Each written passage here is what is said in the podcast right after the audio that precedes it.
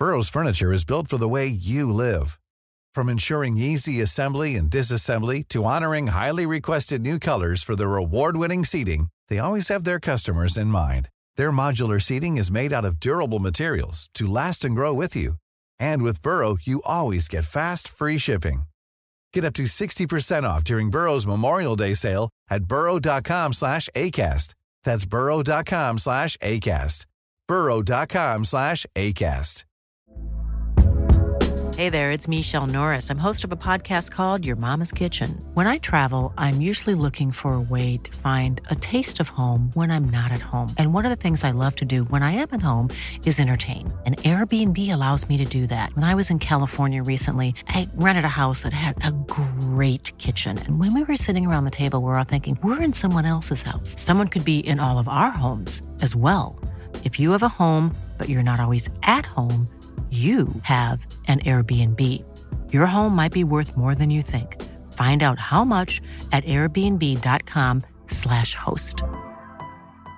I'm Sandra, and I'm just the professional your small business was looking for. But you didn't hire me because you didn't use LinkedIn jobs. LinkedIn has professionals you can't find anywhere else, including those who aren't actively looking for a new job, but might be open to the perfect role, like me. In a given month, over 70% of LinkedIn users don't visit other leading job sites. So if you're not looking on LinkedIn, you'll miss out on great candidates like Sandra. Start hiring professionals like a professional. Post your free job on linkedin.com/people today.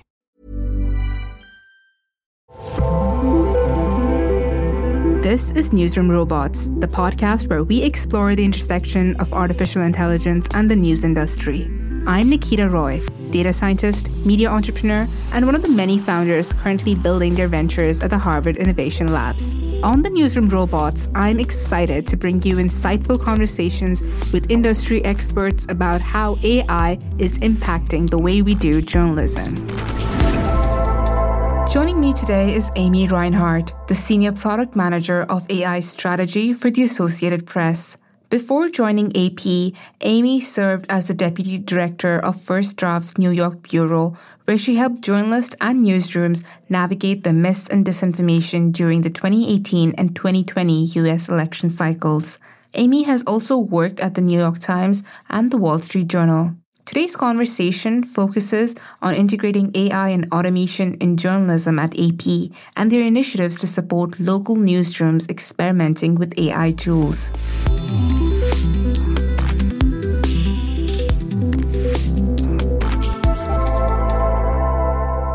Aimee. Welcome to Newsroom Robots. Thank you so much for joining us. Well, thanks for having me. So, Aimee, you know, when I think about AI's early integration into journalism, it's always about AP's automation of the corporate earning reports in 2014. That always comes to mind, and that's been mentioned quite a few times on the podcast already that was really a significant step in demonstrating the potential of AI in automation in the newsroom. And it's nearly a decade now since that automation was brought in. And I'm interested in knowing how is the AP expanded the use of AI and automation since then, and where is it on its current AI journey right now? Yeah, so I think we look back, it was nine years ago, it was in 2014 where AP started using earnings reports, the data given from the or distributed from the from the stock exchange to make earnings reports automated and editors set those templates. And so there were humans in the loop and at the very end too to check. But you know, we went from doing 300 earnings reports uh, written by humans to 3000. And there is research that shows that by doing that we moved the market, like that companies that had never been written about before suddenly were able to be searched by Google. And, and so people would find these companies and then start thinking about investing. So that was not the intention of it, but that is some of the consequences. And, and also as a consequence, you know, people, journalists at AP were able to do more interesting work, you know, like to do analysis pieces around a, a sector rather than just the earnings report. So just to say that there, that there was a lot of good results from that, and we continue to do that work. We've also experimented with doing minor league baseball sports in the same way, and again using that templated, very steady, very safe version of AI, and it's called natural language generation. So just generating something built with very reliable content. So column A in the spreadsheet is always what column A is expected to be, column B, column C, and so on. So again, a very steady version of artificial intelligence. And and you know, there are people in the industry who quibble around is it artificial intelligence? And I would say, yeah, I would call it sometimes I call it baby AI because we were just learning. We were really in our infancy. Um, and it's grown so much. And so yeah, that's really sort of the genesis of where AP started. I mean, we've done a lot of with AI work through similar segments of AP as well. So, you know, AP, like a lot of large news operations, is really grappling with what generative AI might mean. And I don't think anyone has an answer for that we are looking for those answers. And, and in, in, many ways, one thing I think that's been great about technology throughout its history is it brings departments together that don't ordinarily talk. So when what I mean by that is at AP, when I go to a meeting about AI strategy, it's someone from every department, you know, and it's people who have a different take on this and we need to be informed whether it's the legal department or the marketing department or the news department or product all of us are coming together to think, how is this going to disrupt my part of the news value chain? And what are our limits? What are our experiments? What are we learning? So we're definitely in a learning, growth, curiosity phase. And for that reason, I, we are looking currently at working on shoring up our translation work, image identification within a video and you know for keyframes for video. And we'll see where we get with with those projects. But those are those are already stuff that we've already tried to put forward and we're going to move those projects forward. We just instituted merlin in our search. So search is also now uh, generated by artificial intelligence. So where we think it makes sense for ap and our customers, because remember, AP is a not for profit cooperative. We answer to our shareholders who are 3,500 newsrooms. So the newsrooms that we, who we listen to are members who are concerned about generative AI being put into the wire. And so we're, we're hearing that and we're, we're learning with them and haven't really deployed anything with generative AI yet because we're very much experimenting. So currently, a lot of the experiments are focusing on generative AI search within the AP's archives. Is that what you're talking about?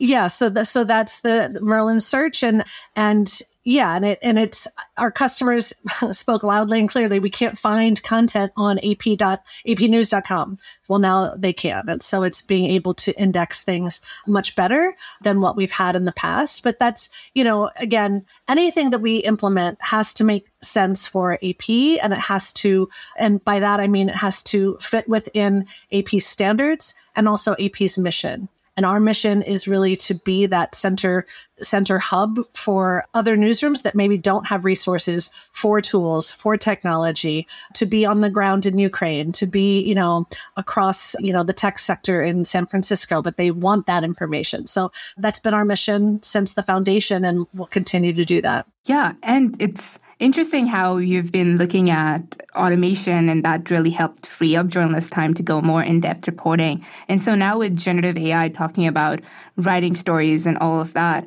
how has the approach and strategy been within the newsroom towards the potential of generative AI to help with like summarizing information, writing? How has the newsroom been looking at it? Well, I mean, again, we're we're all experimenting right now. We're just seeing what's what's available. I think summarization holds a lot of promise. I think generative AI as many of the headlines read is largely unreliable and it and it's confidently wrong.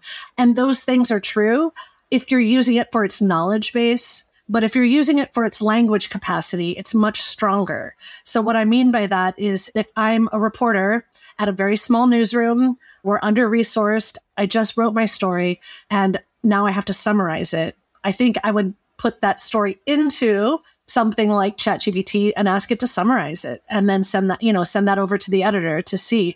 But it's, I would review it myself to make sure that, that it got it. But I think it operates much better in a receivership mode rather than an, like, than getting it from ChatGPT, like write me a story. I think I hope we're never in that space. I think the news outlets that have tried to use generative AI have fallen on their face pretty hard already. And so I don't think I don't think we're there yet. And I think, you know, maybe the job categories that grow because of generative AI are editor roles because we're going to need people to really go through each line, each word to make sure it's what you really intended to say yeah, the technology will need, really need to be complemented and kind of augmented with that human editor and that work that comes about.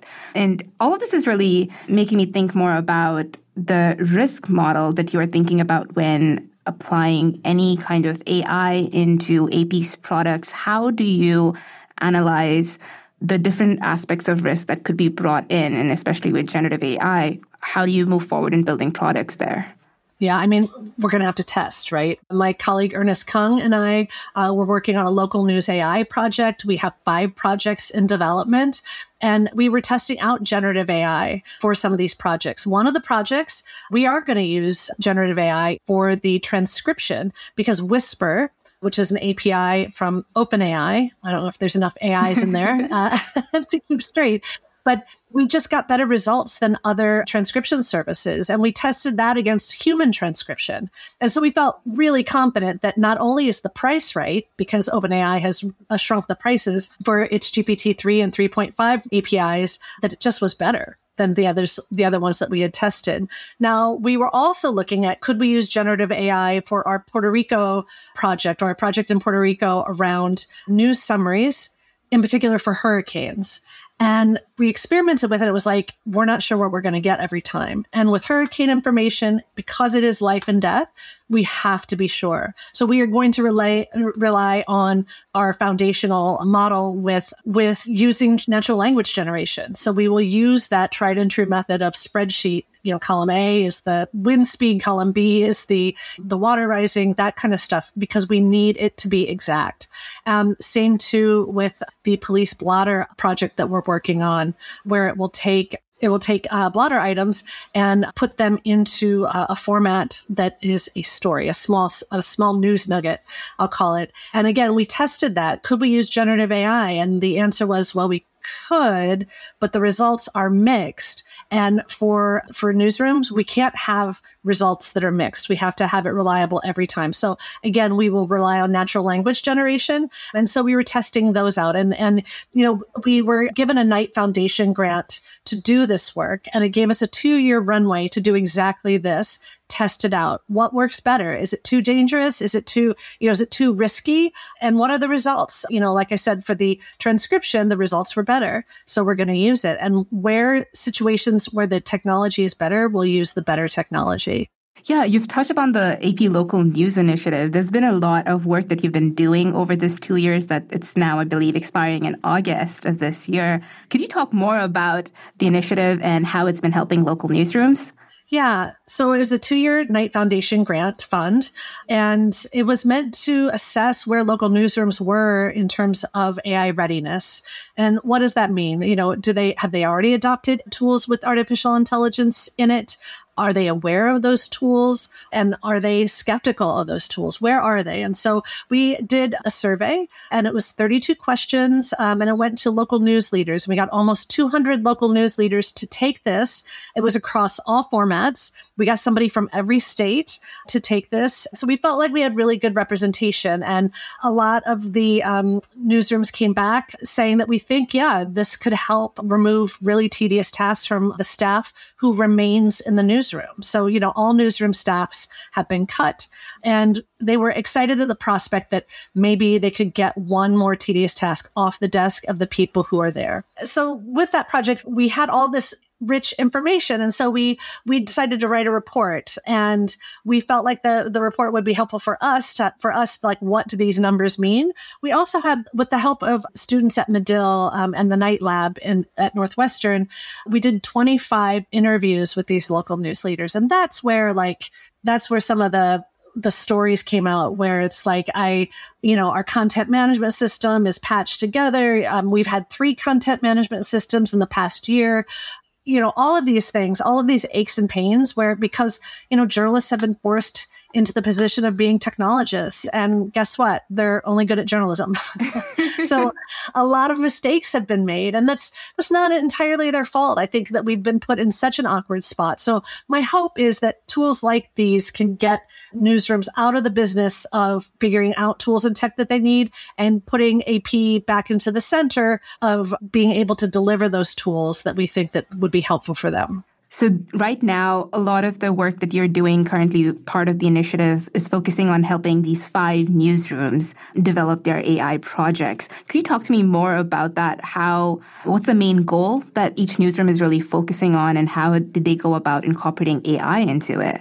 So, we did a training course about a year ago. And after the training was done, um, and it was speaking to the knowledge and interest knowledge deficits and the interest that people had from the survey. And so uh, we built this online course. And after that, we opened up a pitch process. So we, we said, send us what you got. And we got 43 submissions, which was great. I will say none of them were like, oh my gosh, I've never heard of something like that before. They were all pretty common. In fact, we got five police blotter item submissions. You know, five newsrooms want that. And it's like, that is clearly a need, clearly a need, and that we can certainly attempt to address that. And, and it, this was before, you know, GPT had already been released, but I think people were made more aware of it, obviously, through Chat GPT. So this was like eight months before all of that hit the cultural awareness of, of generative AI. So just to say, we weren't sure if we could deliver on that promise for the police blotter item because one of the reasons why why a tool doesn't exist is because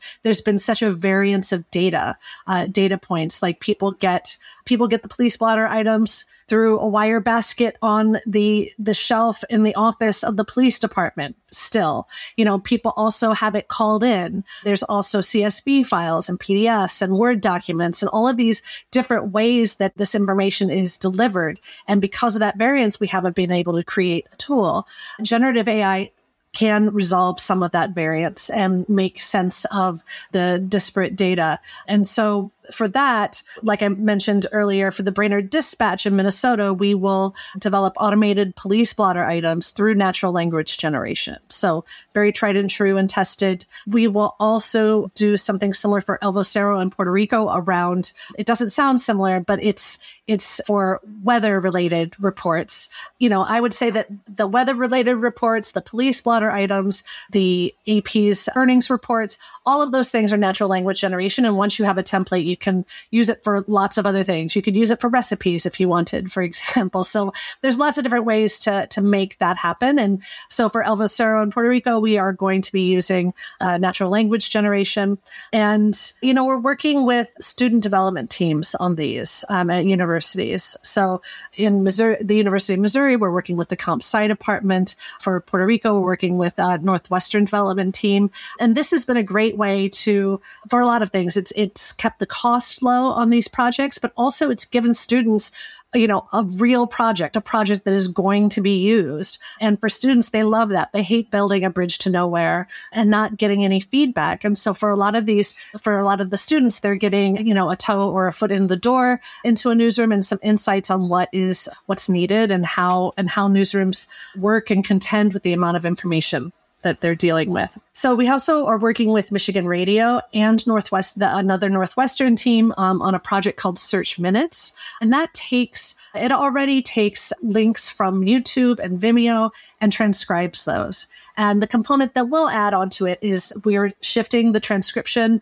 tool to OpenAI's Whisper, and we will do keyword identifications and then uh, pings and alerts to journalists if they're looking for something uh, specific. Like, for instance, if they're looking for um, if a stop sign was mentioned at a particular intersection, you know, they can look for that um, and get alerted to that so that they can report on those. So that I think holds a lot of promise. We think that could scale to like school board meetings and other places. So I think like that holds a lot of promise. I know that there was an AI tool that is doing it from start to finish completely. And I I'm glad that for our project there is a real human in the loop who is discerning between what is putting things in context and discerning what is what is useful information for the public to know and and how that fits into the larger society for that coverage area.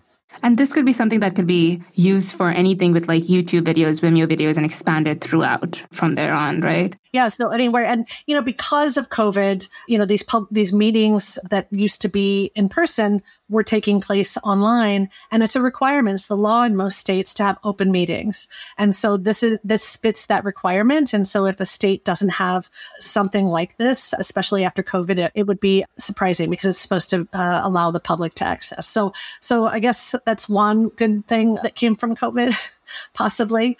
The other two projects, one is with WFMZ in Pennsylvania and involves creating a sorting mechanism for the hundreds of emails that they receive on the assignment desk. And AI will determine if there's credible news event and add it to the coverage planner. So again, we're working with the comp sci department at Missouri on this. We're excited about that development. Our last project is with KSAT TV in San Antonio.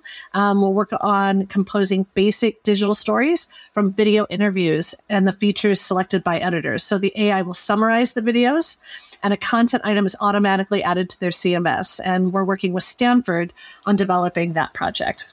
Wow, that's quite a lot of innovative AI products that you're working on. And so the way I'm seeing it is like two projects are focusing more on like the natural language generation, the baby AI that you were referring to. And then two are when you're ready to pop the question, the last thing you want to do is second guess the ring.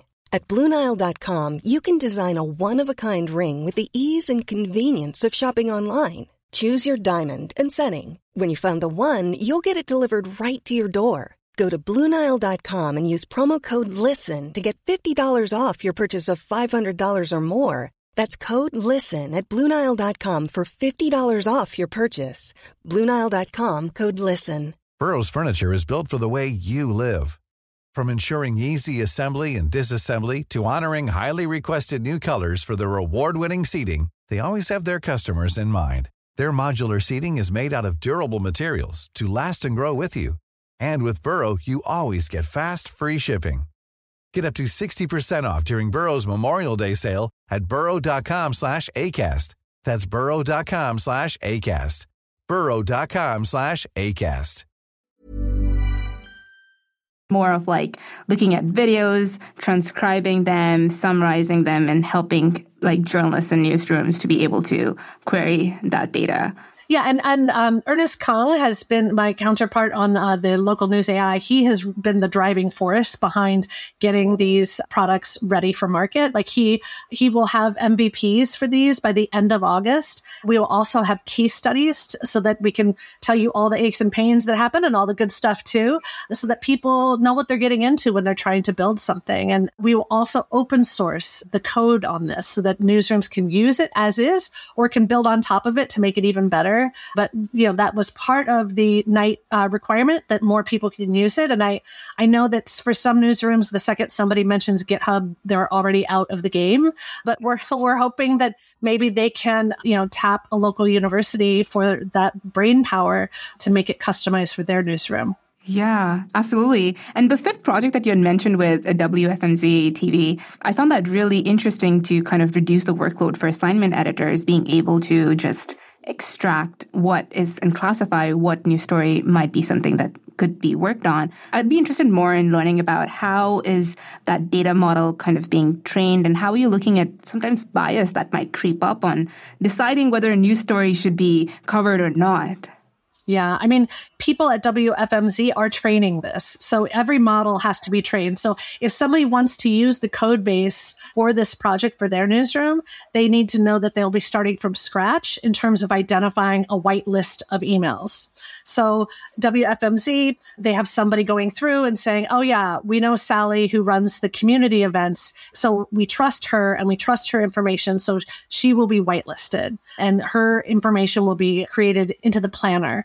But for instance, if there's something that is particularly spammy, maybe it's a, a PR agency that just you know just sends stuff to them randomly, they can identify it as uh, you know no. So there's three buckets. There's yes no, and maybe. And I think for a lot of newsrooms, sometimes there's only one big bucket, which is the email address.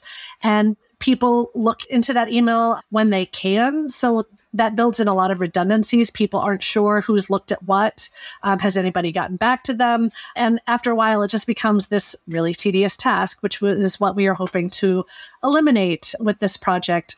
So, you know, in terms of bias, that's a very good question. You know, it's how things are trained. And that's how you see bias creep up in AI all the time is that people, you know, who are programming it only see a certain slice of the world or, or slice of life. And, and a lot of data and information online is really focused on a white Western experience. So that's frustrating. And bias in AI is true. And it's something that again, if we have more diverse newsrooms, people in that newsroom can hopefully identify something as biased and speak up. Though I hate always putting that burden on people of color to do, but or even gender if it's a if it's a, a male female uh, genderized problem. So it's just something we all have to be vigilant about and know that we all have blind spots, and unfortunately, that will be represented in whatever product we use. Yeah, and I think it's a crucial role that we'll have to be playing as well as we develop AI and being aware of all of this biases. Now, switching gears a bit, little bit, I kind of am really very interested. You've been working with a lot of local newsrooms, hearing a lot about how they've been using AI. Where have you been seeing some key areas in which local newsrooms have been experimenting with AI and say generative AI more specifically? Yeah. You know, I do think this is a small newsrooms moment, if there ever was one for technology. And what I mean by that is they don't have to ask corporate for approval. They don't have to go through 10 different departments to get something pushed through. They have every reason and advantage to experiment with something. And generative AI is very user friendly. Like people can program it without being a programmer. So like this is the moment for local news. And I think what we're seeing now um, is inspiring and, and the real innovation I think is going to come at the local level and work its way up to larger newsrooms. So one of my favorite people in this space, his name is Hank Sims. He's the editor and chief technologist at the Lost Coast Outpost, which is in Northern California. And he does simple automations with something like QuakeBot, which explains or identifies when there has been an earthquake in the area. And it was sort of scary when we were looking at it just today that there has been a small tremors all week in his area and and so it's he said that he can tell that that there has been a large large-ish earthquake by the amount of people who go to that page because people in that community really rely on that information. Um, and they've come to rely on it because Lost Coast Outpost is so good at delivering it. Then he also does things all the way through GPT-3, like summarizing meeting agendas. And then he also gives the option of reading that meeting agenda summary as like a pirate or as a poem. And that to me is a really great use of technology because it's fun. You know what I mean? It's not all so serious. And, and I really appreciate the joy that comes when you see something like, hey, I want to read the meeting minutes as a pirate. So I think it may maybe not be the most useful of things, but it certainly is a, a delightful um, example. Nieman Lab featured about a month ago a guy from Virginia, Scott Brodbeck. He's the founder of Virginia based media company Local News Now. And he wanted to launch a newsletter, but he didn't have people to staff it. So he thought, well, can I use a series of chat GPT protocols to make a newsletter um, every morning? And he did. And he was very careful to say in the article, I am not a programmer. I just strung this stuff together and wanted to see if I could do it. And now he has a newsletter. And he said, um, you know, there were at the time 100 subscribers. He said, once I hit a thousand, I may think about resourcing this with a human. You know, the interesting thing about that is just a year ago in our free online course, we featured automated newsletters and, you know, some of those systems are like $800 a month. So for local newsrooms, that is just a non starter. Anything over like 50 is too much sometimes. And so what Scott has done is uh, real, bringing real innovation to his newsroom and bringing something that's really cost effective. So I think, you know, again, as I mentioned, I think this is the moment for small local newsrooms, and they are leading the way on what is possible with this technology. It's interesting about Scott's uh, example as well. He's joining us on the podcast to talk a lot more about some other innovations too that he's been working on. And so that's coming up. And with all of these local newsrooms that are trying to experiment with GPT technology and not having the technologists in their newsrooms right now. What would you say is really that low hanging fruit that that's possible for them to just kickstart their AI adoption journey? Yeah, I think thinking of through the news value chain, the news gathering, production, distribution, and business operations, like where are the pain points or where are the complaints? You know, people, when you ask somebody, how can I fix something? They're like, oh, I, I, don't know. But if you're like, what annoys you every day? It's like, oh, I've got a, I got a list. I can't tell you, you know, where to start with this list, but I've got a long list of annoyances. So I think that is a really good place to start is to try and tackle one annoyance through one of the news, one piece of the news value chain to see what is possible and what, what might be needed for your newsroom. I think if you're talking specific tools, if this then that is a great process automation tool that people can test out. Transcription is really low hanging fruit. And uh, for anybody who remembers the cassette days with the foot pedal, trying to go back and forth to, to see what was the exact word, you'll be so amazed and relieved. Now, transcription doesn't get it right all the time, but I do think it's, it gets you about 80% of the way there. And if you're a journalist who relies on audio recordings for your notes, this is for you. So I think transcription also came up as the number one tool that most newsrooms uh, wanted to use. You're talking about the distribution of news. I'm quite interested in knowing how do you see really generative AI changing the way we distribute news in the future? Are you seeing with like the chatbot area and like so generative search coming about quite a bit? Where are the opportunities or maybe challenges we'll be facing in the distribution of news?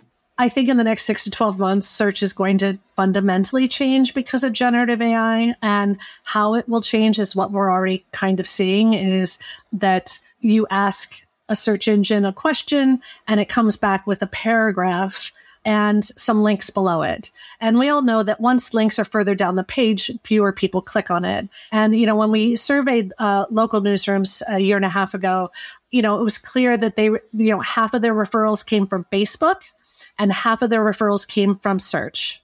And Facebook has stopped, you know, prioritizing news in its feed, so that has plummeted for um, newsrooms. Search is about to do the same thing, and so it, you know, instead of building other platforms up, newsrooms need to build their own platforms.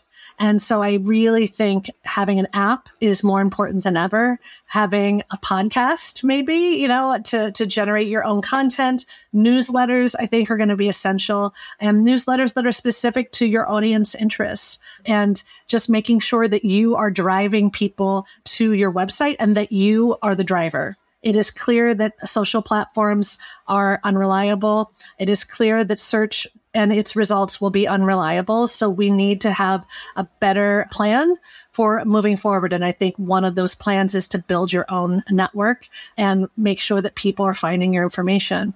So taking back control of how people are finding that information directly from us rather than getting it through like another search or intermediary service like Facebook or social media platforms. Exactly. It's like, why build these platforms up for free on our backs without, you know, and then not even getting referred to it? It's like, it's, it's, those days are done, you know, like we need to come up with our own plan and our own trajectory so that we can kind of take back control. And I feel like maybe this is the moment, you know, newsrooms have, are still spinning out over the web. And that has been a reality since the late 90s. So let's move forward with this and start to see that none of these things are going away. They're only going to become more important. And how are we going to stay important into the lives of audiences who have a million other things to look at and read and, and consume? We have to make a better case for ourselves. Exactly. And like talking about what audiences are consuming and reading with generative AI coming into the mix, a lot of more of like content mills coming up to just create content very easily, which is capable right now. The copyright issue is something that I wanted to talk to you about with AP being able to produce so much of having archives of images, videos, and text, the capability of generative AI to mimic something that's written in AP style and all of those different copyright issues. How concerned is the AP about all of these issues? And what is your approach towards that? Yeah, I mean, you know, AP produces 2,000 articles a day, 3,000 photos a day. You know, in comparison, the New York Times, which is a member of AP and, and a wonderful organization, they produce 200 articles a day. So we are we are operating at a at a much larger scale, and we're global, and so we are deeply concerned about the use of AP information to inform, you know, large language models. I think, you know, in our what we do now, if somebody uses a photo and doesn't license it, is, you know, we I think we go to the door four times. The first time is, hey, we see you're using our content. Would you like to license that content? You know, the second time is you need to stop using this content. and the third time is like, we are going to, you know, there will be action taken you know like this third warning and then fourth is is that you need to pay up and we're going to take you to court. So I think like there's those are four lengthy steps that we intentionally take. We can't sue everyone. Lawsuits are expensive. They take a long time. The outcomes are uncertain. And so I just know that, you know, AP is very vested in protecting its intellectual property and um, being able to put journalists in spaces uh, and places that others won't go. We were the only two, we were the only news operation that had two journalists on the ground in Mariupol, for example the photographers, you know, that is not free to do. It costs money. And anybody who uses our content needs to license it. So I think, you know, our encouragement would always be the licensing model and the four knocks before anything would happen because it just, it's a lengthy process with uncertain outcomes. Yeah, I think reimagining the way maybe content is being licensed with generative AI coming into the mix now because they've already been created, these models, and we have no way to handle it right now. Well, and there's interesting research that came out in the last two weeks called model collapse, where if AI is trained on other AI written materials, then it somehow becomes less of itself and kind of falls apart. And so I think if that research bears out and is true, you know, human written content will be more valuable than ever because they need to feed on that content in order to develop and grow and learn and to produce results that are close to human sounding rather than this stilted robotic language. So that to me is interesting and I think a space to watch. Absolutely. And one thing that I was quite interested in your background before you worked on AI, you were working with First Draft in the misinformation space. And so from combining that experience and now with generative AI coming to the mix, we've seen all of these examples. Where do you see that misinformation landscape heading towards and how are we going to be able to cope with that? You know, I think what generative AI will do, I think, for misinformation is it will enable things to be created cheaply, but the distribution mechanism is still a cog. So they still have to figure out ways to distribute it and a mechanism to make that distribution happen quickly. So I'm not saying we're out of the woods or that everything is good on this topic. I think we are going to see a lot more slush and a lot more um, problematic content. I'm worried about generative AI videos and photos around the election for candidates to use it in a way that is really disturbing. Um, so in terms of like building even more uh, hyperbole into their into their um, attack ads and things like that, because it will be free mostly to use, and they're going to have to uh, deploy real experts in that. That said, for a lot of uh, people running campaigns, maybe their their campaigns will be less costly because of it. I don't know. Well, that's actually a good way to see about the opportunity. We can stop it at the distribution. So there's still hope of like misinformation not just flooding everywhere if we can stop it right at the distribution points. This has just been fascinating with all of your experience so far delving into it. Oh, one of the final questions I have to kind of wrap up our conversation is Looking into the future, how excited are you for AI? What's the most promising aspect that you're seeing in how generative AI could possibly change the way we're consuming news? And what are you excited for? Well, I'm excited for the next year because I think we're going to see enormous creativity and innovation, especially at the local level for how we reimagine news. We see news maybe as an 800 word article and, and a headline and, and all of that. But it's like, but is that what is needed in the market now? How are people, how are people wanting information? And can we deliver it in a way in which people want? And I think like the search engines have asked themselves that very same question. Can we do better than blue links? And the answer is yeah we can. And so now we're going to change how people have searched for the past 25 years. So I think news ought to take a look at that as well and to, and um, and to maybe see, are we delivering information in how people want it? And I think, yeah, I think the next year will be enormously creative, not without its trouble spots. And we'll see in the election in terms of the quantity of mis and disinformation and see if there are coordinated networks to help with that distribution cog. We'll see. But uh, you know, I'm I'm a curious student always. I really like innovation. That's what led me to the work at First Draft. I had never, I didn't know that you could figure out how um, a piece of content arrived on the internet. And learning all of those magical tools was a lot of fun. And being able to teach that then to other journalists was fun. And then when AI came around, I was very eager to learn more, and and I learned something new every day on the topic. Yeah, there's a lot of learning I feel like we'll be doing over the next few years with AI. So it's kind of exciting and exciting ideas that you've brought forward over here. So thank you so much for sharing all of these insights and the amazing work that AP is doing uh, with especially helping local newsrooms bolster up their AI efforts. It's been really great to know. And thank you for just joining me on the Newsroom Robots podcast and talking about all of this. Thank you for having me. That was Aimee Rinehart, the Senior Product Manager of AI Strategy for the Associated Press. Since recording this interview, AP has signed a two year partnership with OpenAI, the developers of ChatGPT. This agreement allows OpenAI access to AP's rich archive of news stories going back to 1985 while in return, AP gains the advantage of OpenAI's technological capabilities and product expertise. This podcast is made possible thanks to the Harvard Innovation Lab's Spark Grant.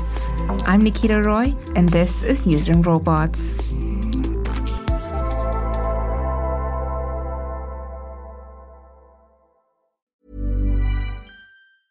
Hey, it's Paige DeSorbo from Giggly Squad. High quality fashion without the price tag? Say hello to Quince. I'm snagging high-end essentials like cozy cashmere sweaters, sleek leather jackets, fine jewelry, and so much more. With Quince being 50 to 80% less than similar brands. And they partner with factories that prioritize safe, ethical, and responsible manufacturing. I love that. Luxury quality within reach. Go to quince.com slash style to get free shipping and 365 day returns on your next order. Quince.com slash style.